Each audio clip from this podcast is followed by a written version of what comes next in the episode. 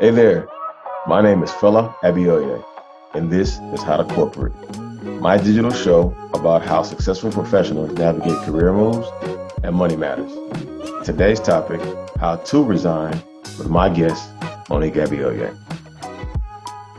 So I'm really excited. This is something that I've been working on for a while and um, really been contemplating and finally be able to bring this to fruition I've been in corporate America for what, 10 years, you know, longer.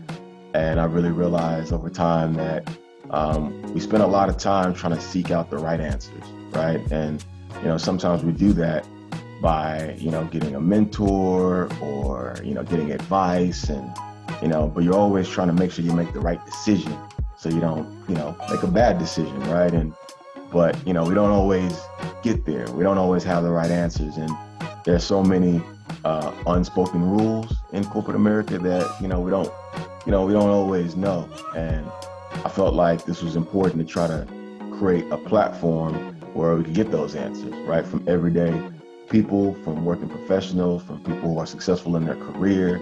So that's what this show was really all about. So um, I'm gonna be doing a lot of interviewing with folks and bringing on my own experience to hopefully um, provide some answers to folks out there who were struggling or wondering, I've never been in this situation. How do I deal with it?